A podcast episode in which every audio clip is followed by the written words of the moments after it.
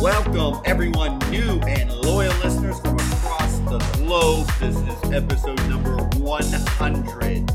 I've probably been talking now on this podcast, oh, for six to 10,000 minutes, and it's been a blast. I've interviewed guests from critical race theorists to a guy known as the ethical drug dealer to a woman who survived having nearly 60% of her body burned to become an acclaimed author and motivational speaker to an ultra marathon running soldier to a former Playboy bunny turned Christian, plus all kinds of podcasts during the crazy, and I do mean crazy, election cycle of Donald Trump versus Joe Biden let alone the insane COVID pandemic, lockdowns. I, I don't have all the numbers across all the platforms as well. I've I've moved across a couple podcast production sites, but but I know for certain the downloads are in the tens of thousands across 25 plus countries. So thank you one and all for listening in. This this isn't for me to make money. It really isn't. It's about a uh, humanities professor trying to bring content that doesn't get enough attention, in my humble opinion, critical thinking, wisdom literature, deep philosophical analysis, so that we become wiser, maybe a little kinder to each other. Uh, we listen to diverse viewpoints with clarity and not anger we become more motivated and make better decisions in life and, and analyzing along the way some of the greatest writers and thinkers of all time. It's really what this is all about. I actually learn something new every time I produce one of these things is, is I literally knew nothing about podcasting when I started during this COVID lockdown. Literally nothing. And still to this day, I'm just a one man show doing nothing more than grabbing a topic, turning on the microphone, and talking to you. But I have much, much gratitude for everyone who listens in and everyone who contacts me about the episodes as as all of you are always welcome to contact me directly if you like. I publish my email on the Substack page where the link is is inside the show notes of, of where you're listening today. But you know, I believe far too many people listen to the likes of, say, Tucker Carlson or Rachel Maddow or CNN or Fox News, these squawking heads, and and and don't pay enough attention to real thought leaders, the real thinkers, the real intellectuals. You can't get can't get that stuff in 30 second segments of a of a 1 hour TV show where you got 20 minutes of commercials on there. But you know, if we read about these amazing thinkers and if we listen and, and we think about and analyze and evaluate the greatest minds and greatest ideas, we, meaning you and I, we in turn, we elevate ourselves intellectually. We will navigate these dangerous waters of the world that we live more effectively. Uh, we'll make better choices we will not get obsessively angry or nervous or anxious at all things all the time like we see out there because, well, because we won't get swayed by simpleton, binary, either or, ideological silliness and just that loud mouth screaming and yelling from the media or politicians. Well, anyway, that's my hope. That's my belief when I started this thing and why I continue it. But thank you again for being here. Okay, enough, enough. Enough with the pontificating and rambling on about the purpose of this podcast. Let's get to it. We are continuing our march across the genre of wisdom literature in the medieval time period, is where we are now. And specifically today, it's all about Saint Augustine. And you might be saying, what in the world does a guy born in North Africa in 354 AD have to do with the American dream? Like I'm headlining in the title of this podcast today, but don't worry, I'm going to connect the dots. I promise, and you're going to be stunned at it. But before we get there today, let's have a little look at our thought leader of discussion for the day. The person I've been reading about this week, his name's St. Augustine, and he was a towering figure with an incredible life story. So, St. Augustine, he was born in a Roman city in North Africa, as I mentioned earlier, and he was born into a family that really had quite a bit of money. He was the son of a pagan father and a fervent Christian mother, who eventually converted both her husband and son to Christianity. Right there alone, you can see that he was exposed at a very early age to, to almost polar opposite life perspectives as a child. He really went through his early schooling without a whole lot of note. He did come he was educated, came from a wealthy family, but then after his his younger years of schooling, he left for Carthage, which was a bustling cosmopolitan urban center at the time, and it was here that he studied rhetoric which is the art of persuasive reading and writing. We talked about rhetoric versus philosophy way back with Socrates and Aristotle, uh, but that's where he that's where he picked up um, the idea of studying a Latin curriculum of rhetoric. And while he was in this bustling urban center, he took up with a concubine and he had a child with her, actually lived with her 14 years before he had to kind of let her go to marry formally to someone else uh, just for status purposes. But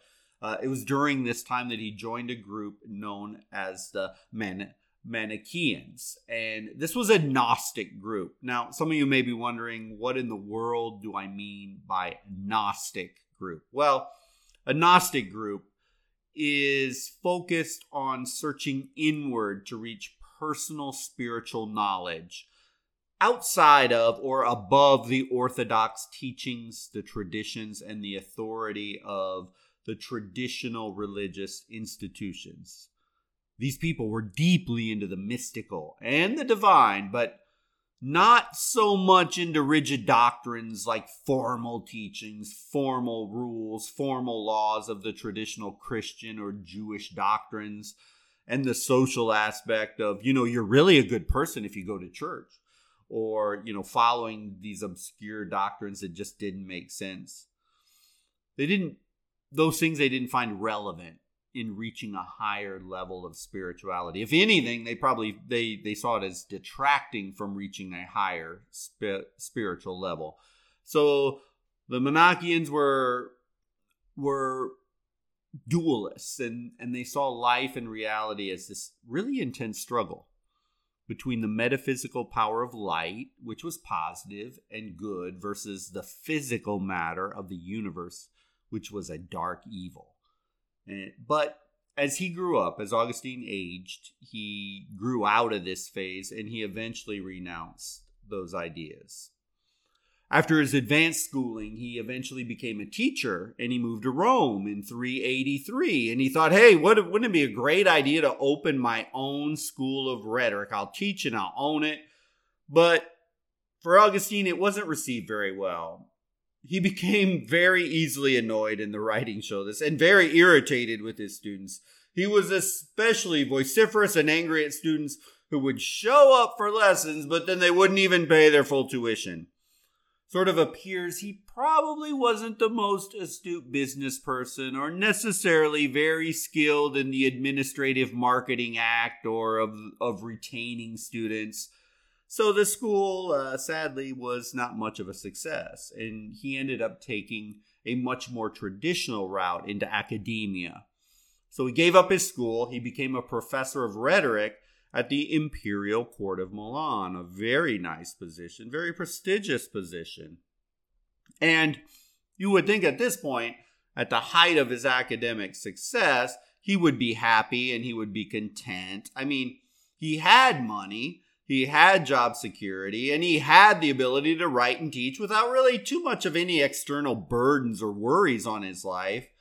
But it was here that he became afflicted with spiritual restlessness and self doubt on, on what in the world is his purpose for life. I think many people have been there with their careers. I, I surely know I've been there.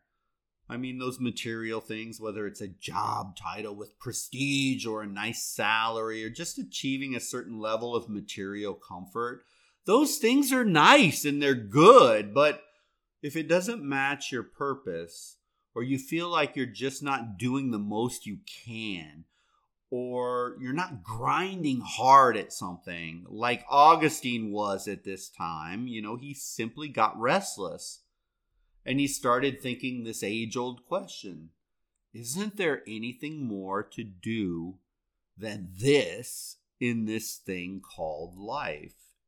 It was at this time he turned to philosophy. He was hoping to find some new perspective and a way to calm this restlessness in his mind and, and, and his unhappiness. It was here that he turned to Plato, and almost certainly the Neoplatonists, which really focused on offering a comprehensive understanding of the universe and the individual human being's place in the universe. It was perfect for Augustine at this point. Uh, because he was confused. He was upset and he just didn't know what he wanted to do with life. He's getting older and, and he couldn't find his place. But but here's the kicker, and this is the one that changes everything for him. Simon simultaneously while he's studying philosophy and the Platonic uh, dialogues and the Neoplatonists, the seeds were being sowed quietly that would alter his life forever he was going back to his early Christian roots and he started going to church again. He was listening to sermons at St. Ambrose Cathedral, as the histories say, and especially the Bishop of Milan at the time, who was admired in his own right as, as an incredibly powerful orator that was admired deeply for his intellectual sophistication. Just perfect uh, individual to come across and come into the life of Augustine at this time. So in 387, after a very dramatic conversion, oh, and so I'm I'm sure some of you are curious about his conversion because these stories are really amazing sometimes. Like, um, like where was he, why, and how the heck did he have this conversion story? So here it is, just briefly. So the time is is around 386. Augustine and one of his friends were just spending time in Milan. They were outdoors. Uh, we don't know if they're on a walk or at a park or whatever. Uh, but all of a sudden, Augustine hears this voice of a child singing a song, and the words of which were, "quote Pick it up and read it. Pick it up and read it." End quote. I mean, not the most catchy of lyrics for a child's tune, but that's what he heard.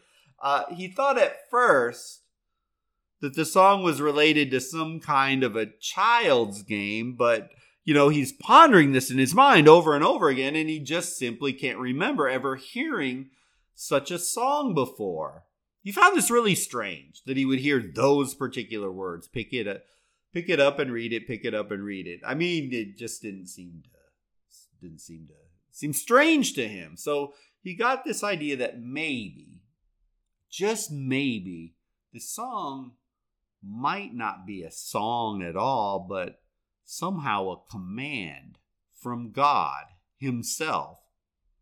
I mean, he had been attending church again, so he decided to open and read the scriptures.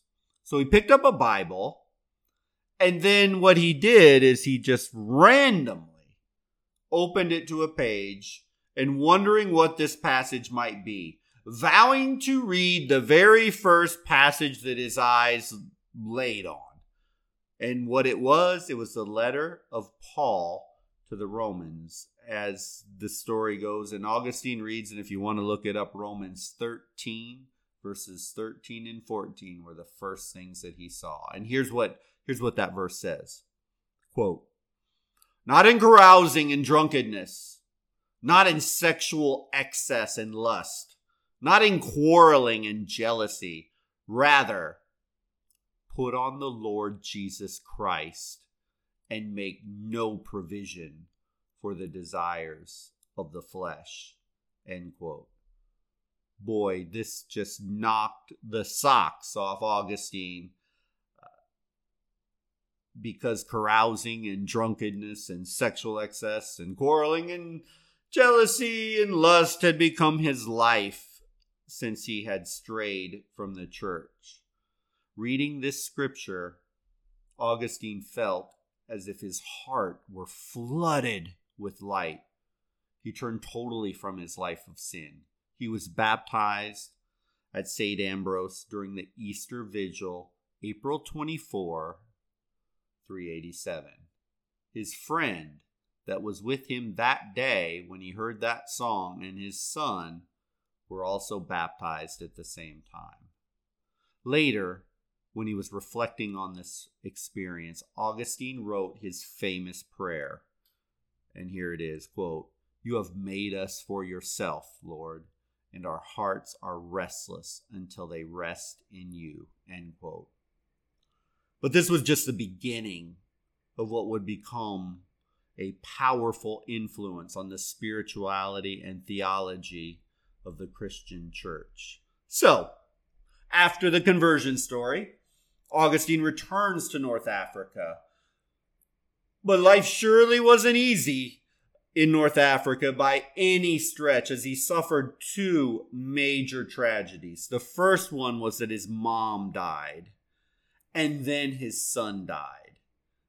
Especially his son dying had a profound impact on Augustine, as his son, who he, he literally called in his writings and in, in his son's name, literally means in English a gift from God, and who he often marveled at that this child had the kindest and the most pure heart of any child he had ever seen.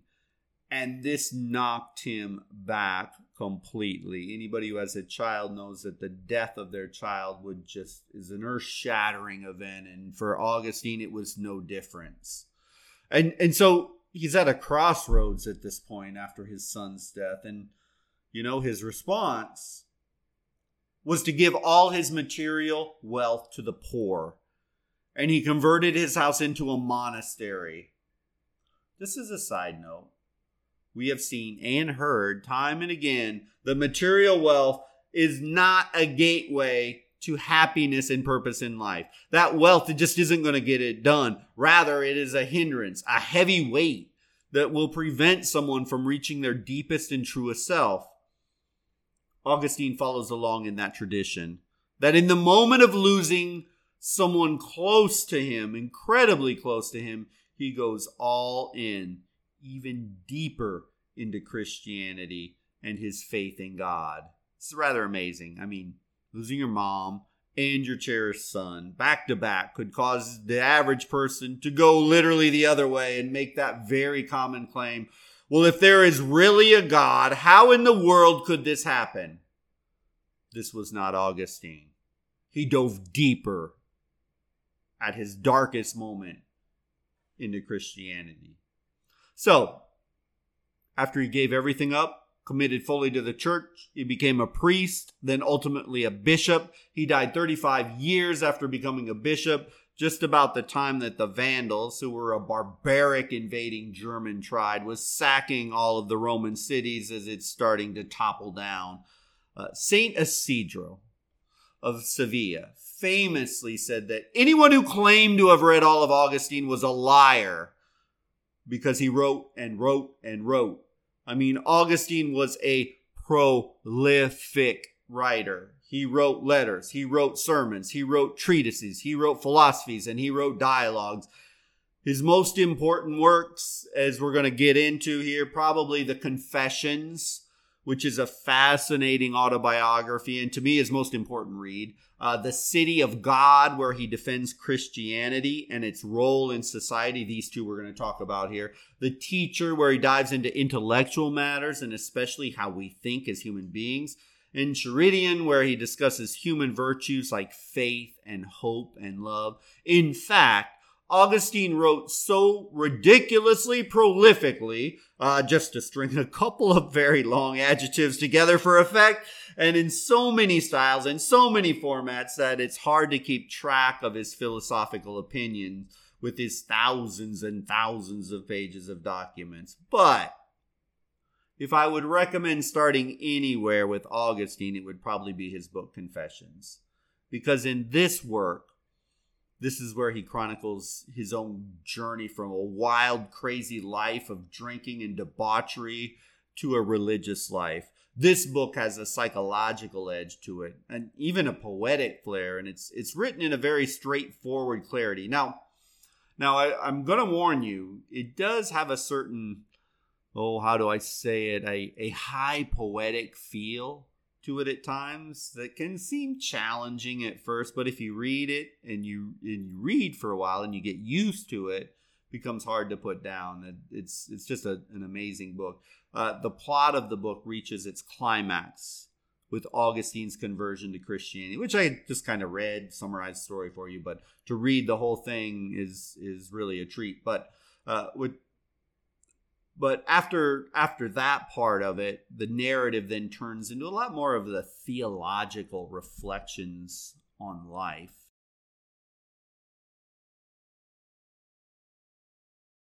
So we've already talked and studied a little bit about the Christian tradition that it comes out of a fusion of the biblical and the philosophical traditions.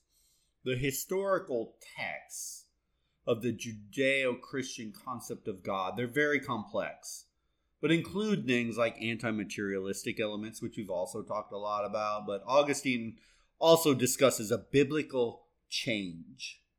And this is so important to understanding Augustine that when God was taken out of the earthly cosmos and placed above it in heaven above. Augustine's ethical theory is accordingly incredibly theologically tilted toward this idea.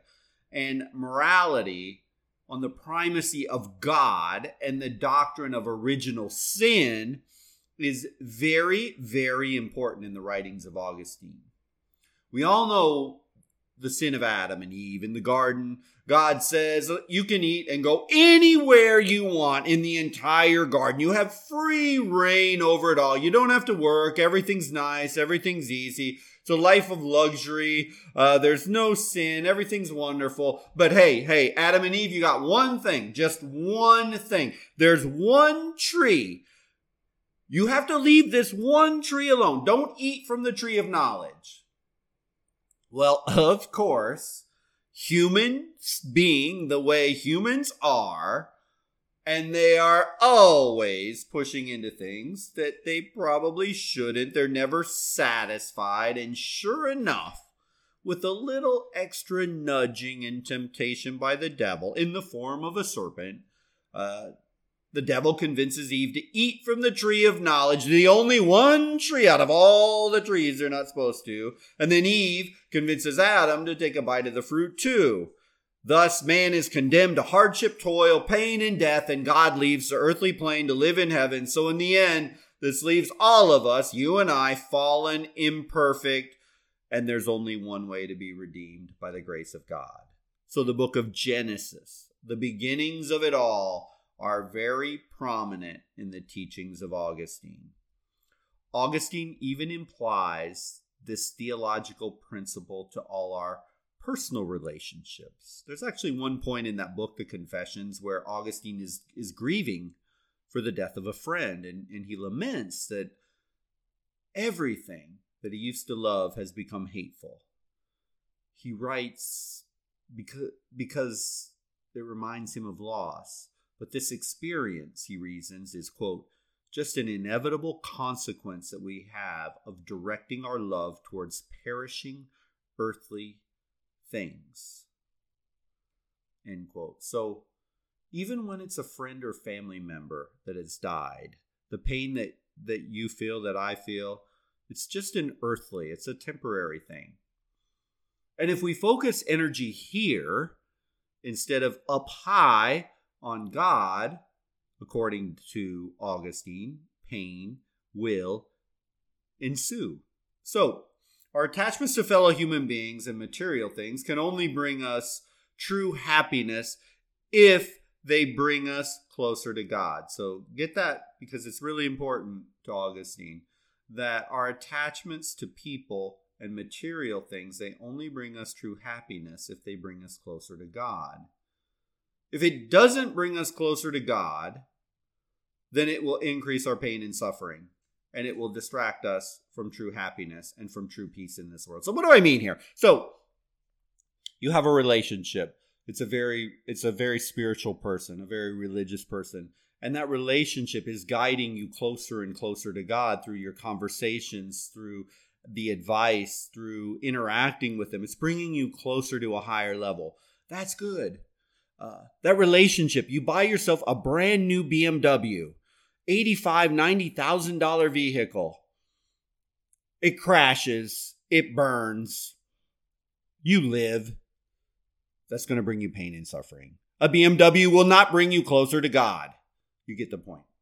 But the thinking behind Augustine's argument is very philosophical uh, when you think about it. Augustine rests his argument on the idea that the sensuous world, like in Plato's cave, and if you don't remember, we talked about Plato and the cave in episode number 91. So if you missed it, I strongly encourage you to go back and check it out as Augustine draws on this very Platonic idea. But anyway, life in the material world in the rational world that you and I are engaging right now. I'm talking, you're listening, we're engaging this way.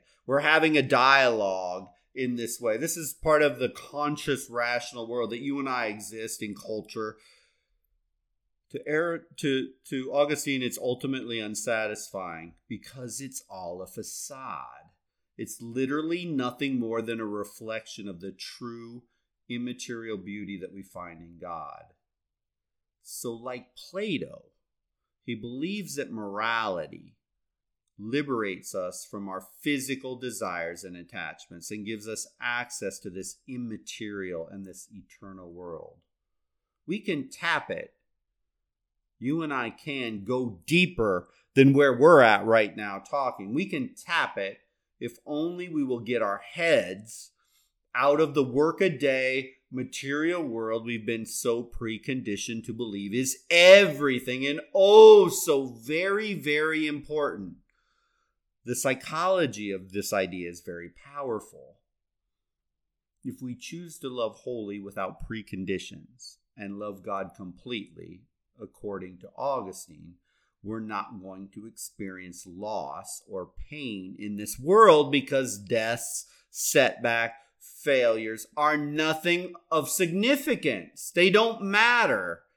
As if we can learn to understand that there is a power greater and bigger than anything that the material world could ever provide, well, then we're on our way to a higher order of thinking. Buddha does much of the same thing in, in, in his meditations.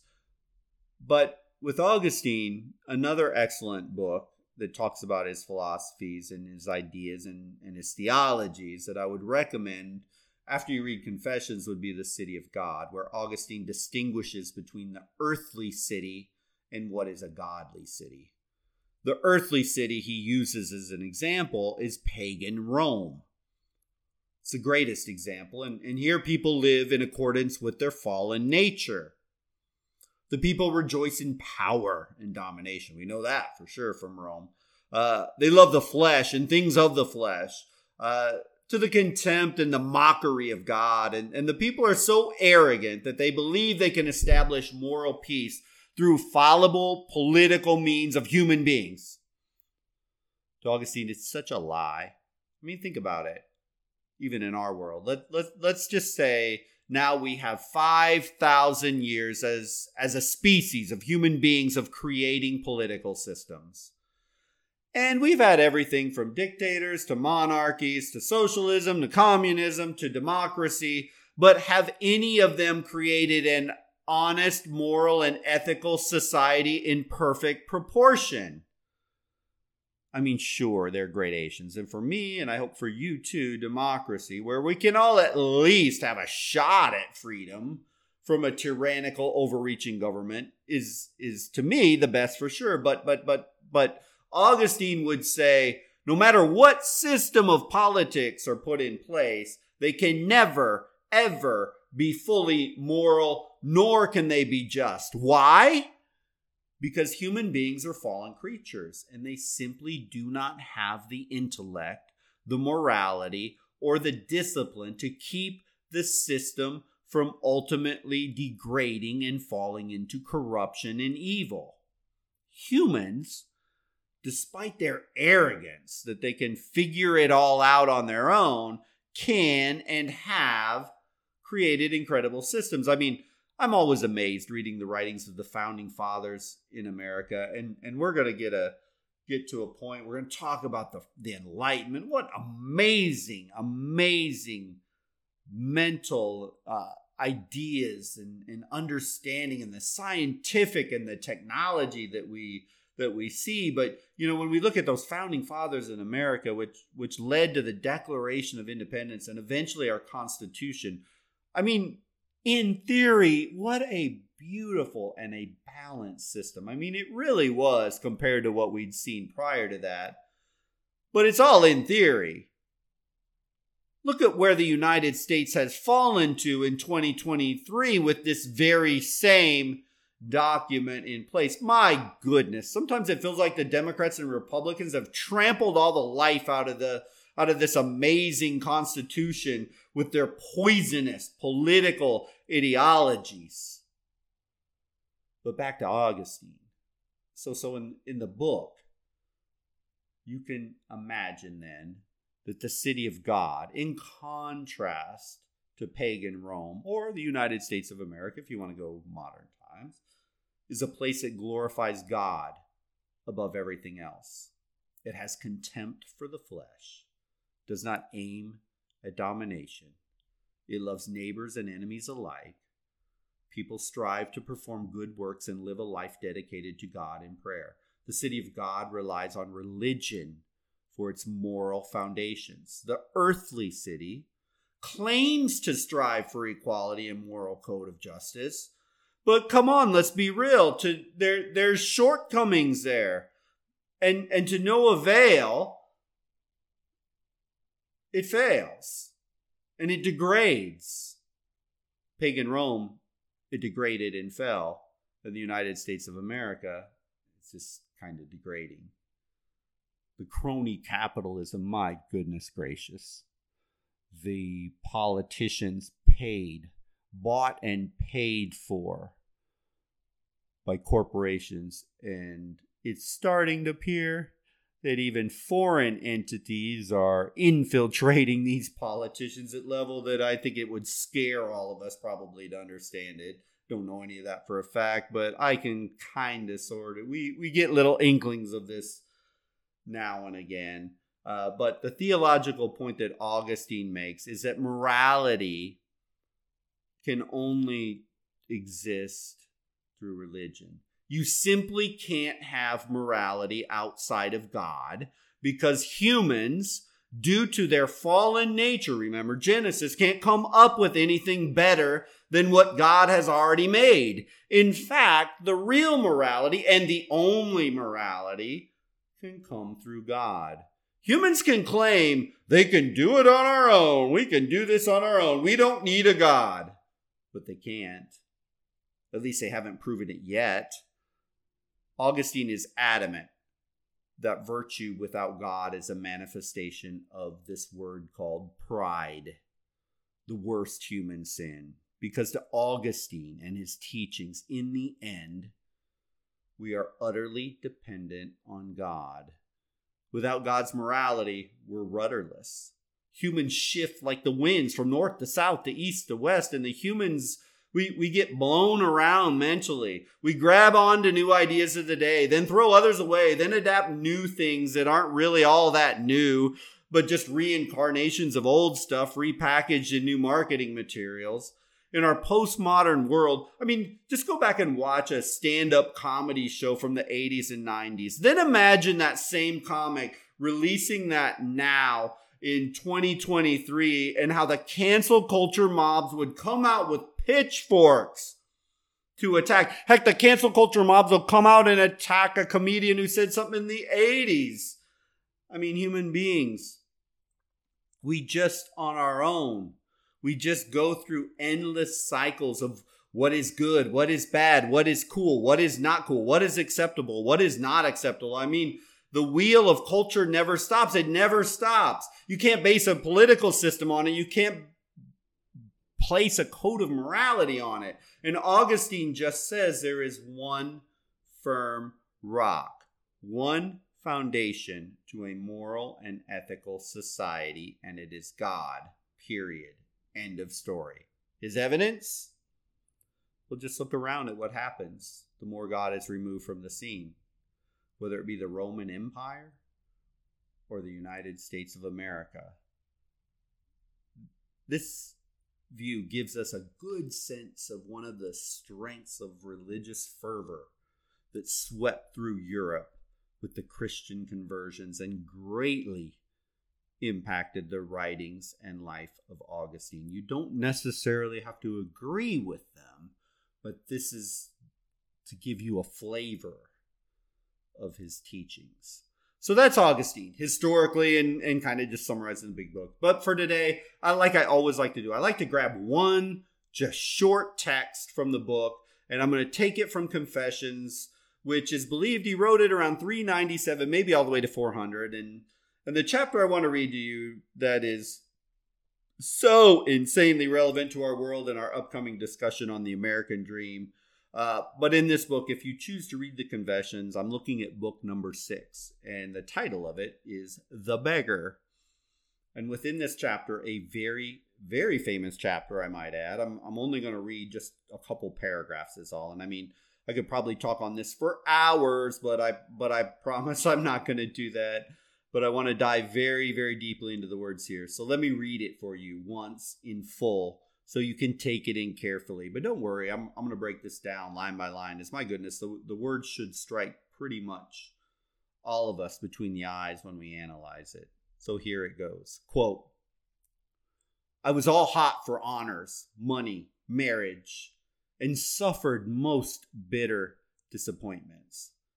I was in utter misery and one day, I was preparing an oration in praise of the emperor, in which I was to utter any number of lies to win the applause of people who knew they were lies.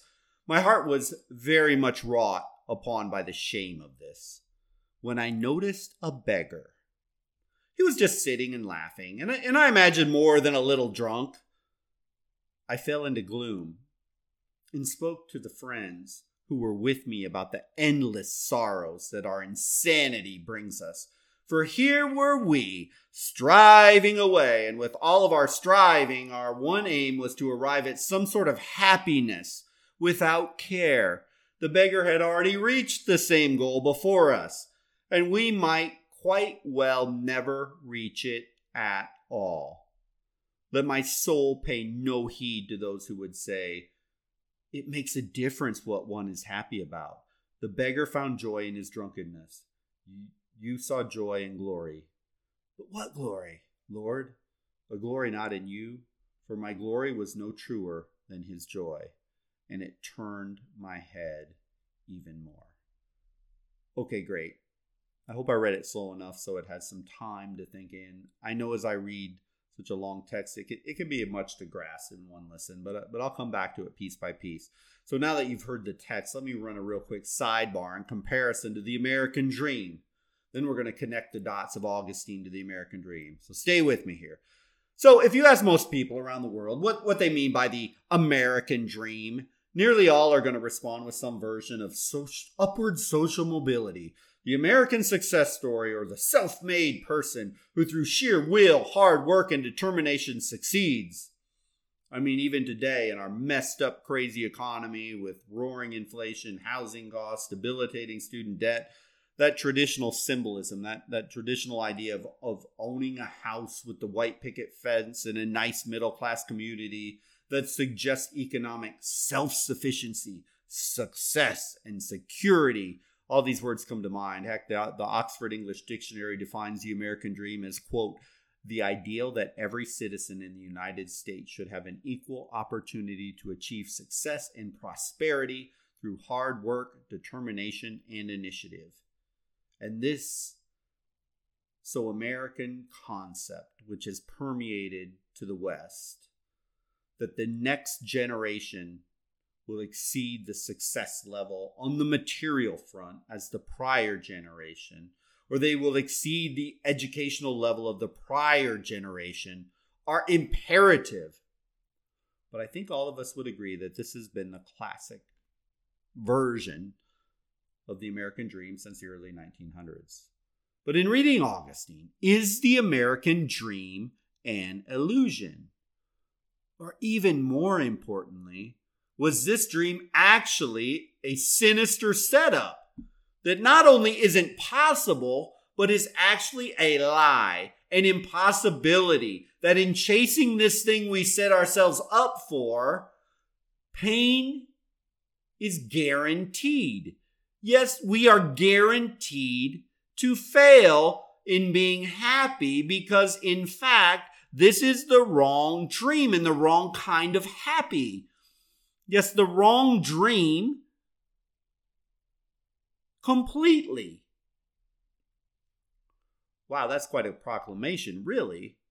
But so but let's go back to the passage from St. Augustine and just dissect it almost line by line. And his advice to you and I. Augustine said, I was all hot for honors, money, marriage, and suffered most bitter disappointments. But why? Why why are these things so so so well overrated to Augustine? So, such guaranteed fails in the eyes of Augustine. I think he would tell you that no matter what, yes, no matter what, if you put your faith and all of your striving into things of this world, they're not going to last they will rot and they will die and they will not last.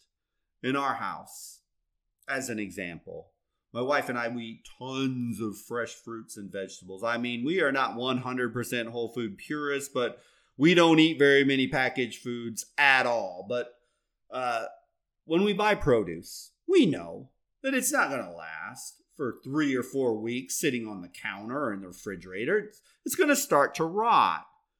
Likewise, if you invest all of your time, energy, and capital into things often considered quote unquote getting ahead according to the American dream in our modern world, even when you get them, they won't last and you will be disappointed. You know, it's funny. Lots of us think that our career is oh so very, very important. But you know what? The day you leave, the next day, if not before, the company will fill your seat or at least they're going to have the hiring process going. You'll be replaced almost before you're out the door. Sure, you can get degrees and you can get fancy job titles. I mean, I've had both in my life. But although they provide fleeting happiness, they don't last. And yeah, sure, they may even provide lots of money in life, but eventually you die and it'll mean nothing. Again, just try to flash one moment to your deathbed. I know it seems a bit morbid, but hey, humor me. Do it for just one moment. In your last day, in your last hours, do you actually believe any honors or any money are going to matter to you at that moment? I mean, of course they won't. Those things were fleeting. So Augustine, in his first lines, pretty much discredits immediately a core premise of the American dream. Material wealth is in your grasp. You can get it and you will get ahead, which will make you happy if only you work hard and long enough. Augustine would argue this premise is wrong because even if you do achieve these things, and many do, they don't really matter. They won't satisfy you if you don't have your mind on right. In essence, don't waste your precious time focusing on things of this world, as they won't last. They're not going to give you happiness. So he continues on. Quote, one day, I was preparing an oration in praise of the emperor, in which I was to utter a number of lies to win the applause of people who knew they were lies. My heart was much wrought on the shame of this. End quote. When I first read this, the first thing that came to my mind was, geez, we buy and we do things that we don't need to impress people we don't even know or like in the first place to put up silly appearances. When I think about it, what a silly, pathetic way to live life. This isn't the American dream. It's more like the American nightmare, and there, there are huge implications to living our lives this way. First of all, when we live like this, besides just being flat out dishonest, which disgusted Augustine when he did it, I think it's even worse than that. It's it's a way of living where you're chasing the things of culture desperately seeking approval a culture and society and, and trends are vicious, vicious masters. They, They change on a whim. For goodness sake, it's it's sort of selling your soul to the devil to keep up with the Joneses. Or to live a life so shallow that you're willing to lie and deceive for accolades and praise.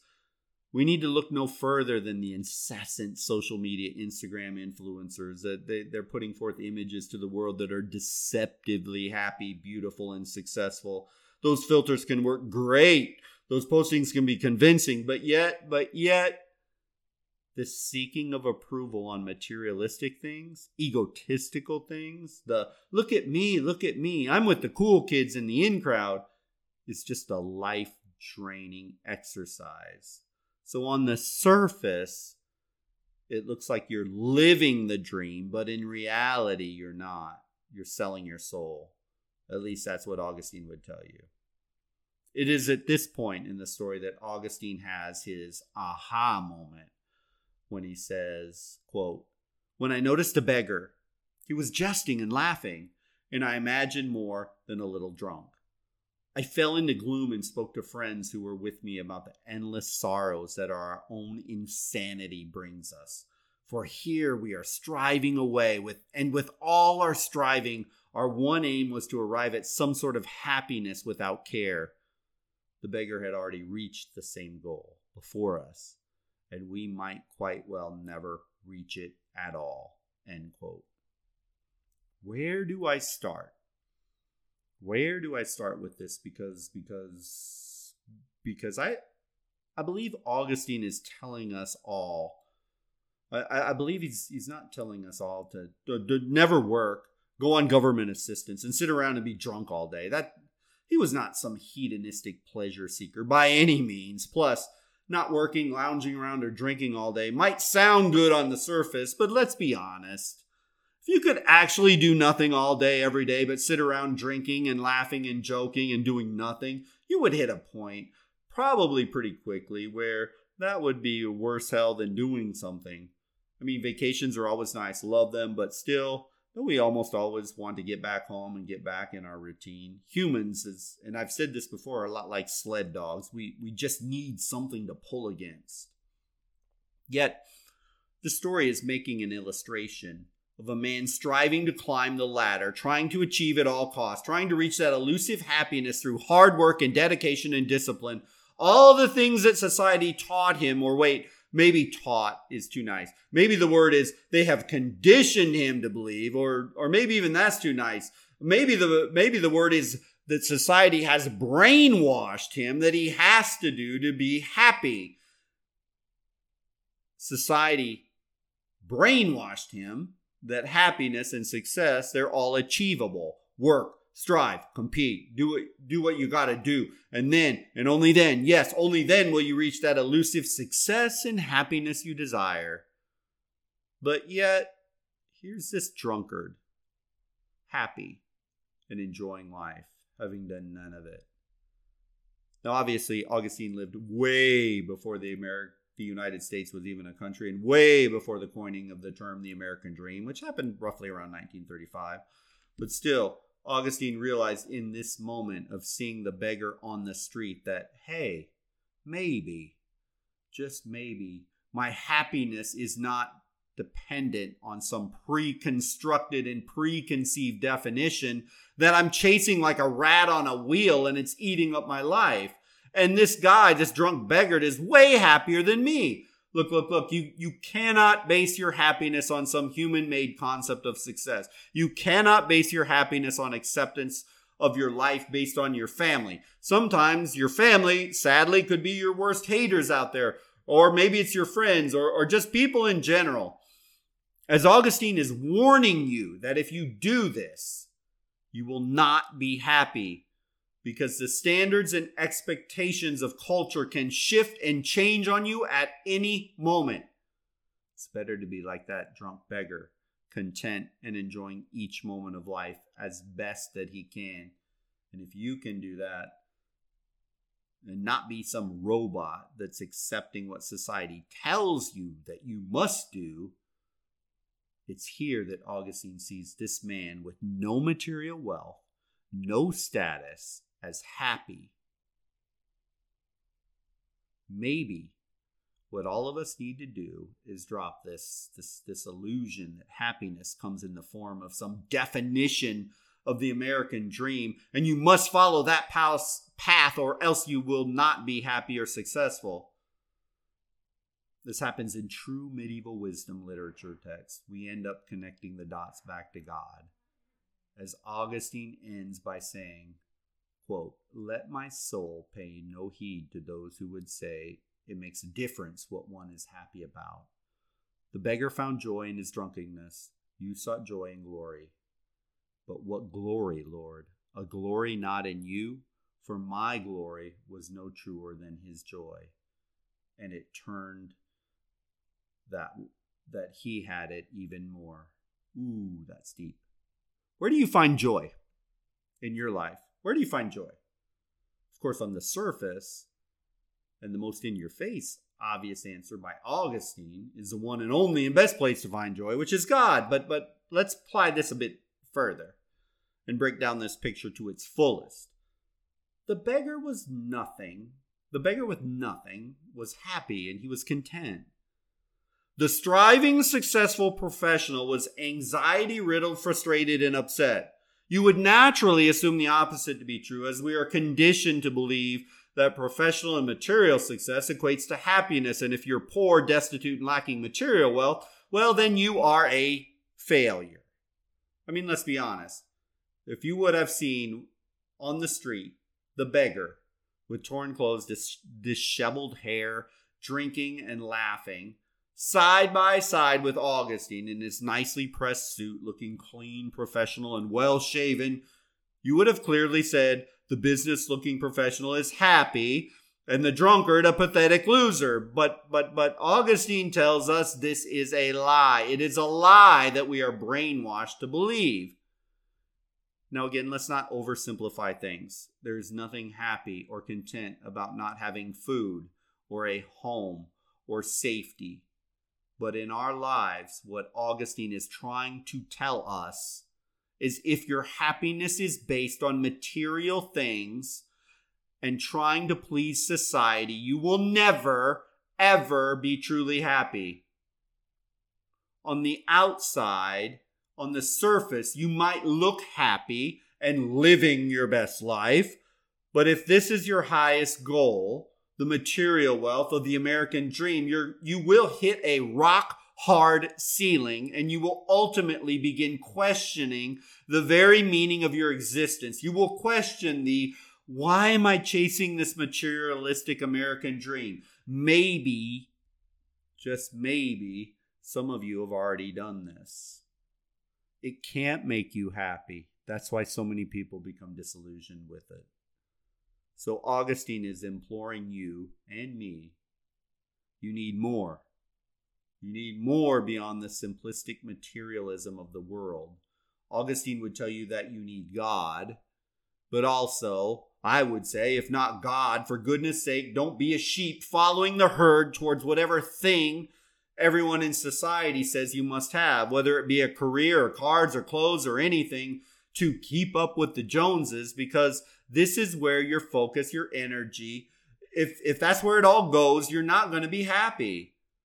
The American dream isn't really a dream, but a nightmare for those that base their life and their worth on this thing, this material thing, this theoretical idea that isn't real and it cannot satisfy you wonder so many are disillusioned by the American dream. As in the readings of Augustine, he explains to us that it's a rigged game. It's a rigged game because that goal is, it, it can't satisfy you. It's fake, it's a facade. So get off that rat wheel. Whoa. Okay, so there you have it. Augustine, the American dream. I hope this gives you something to think about. Now, I know, I know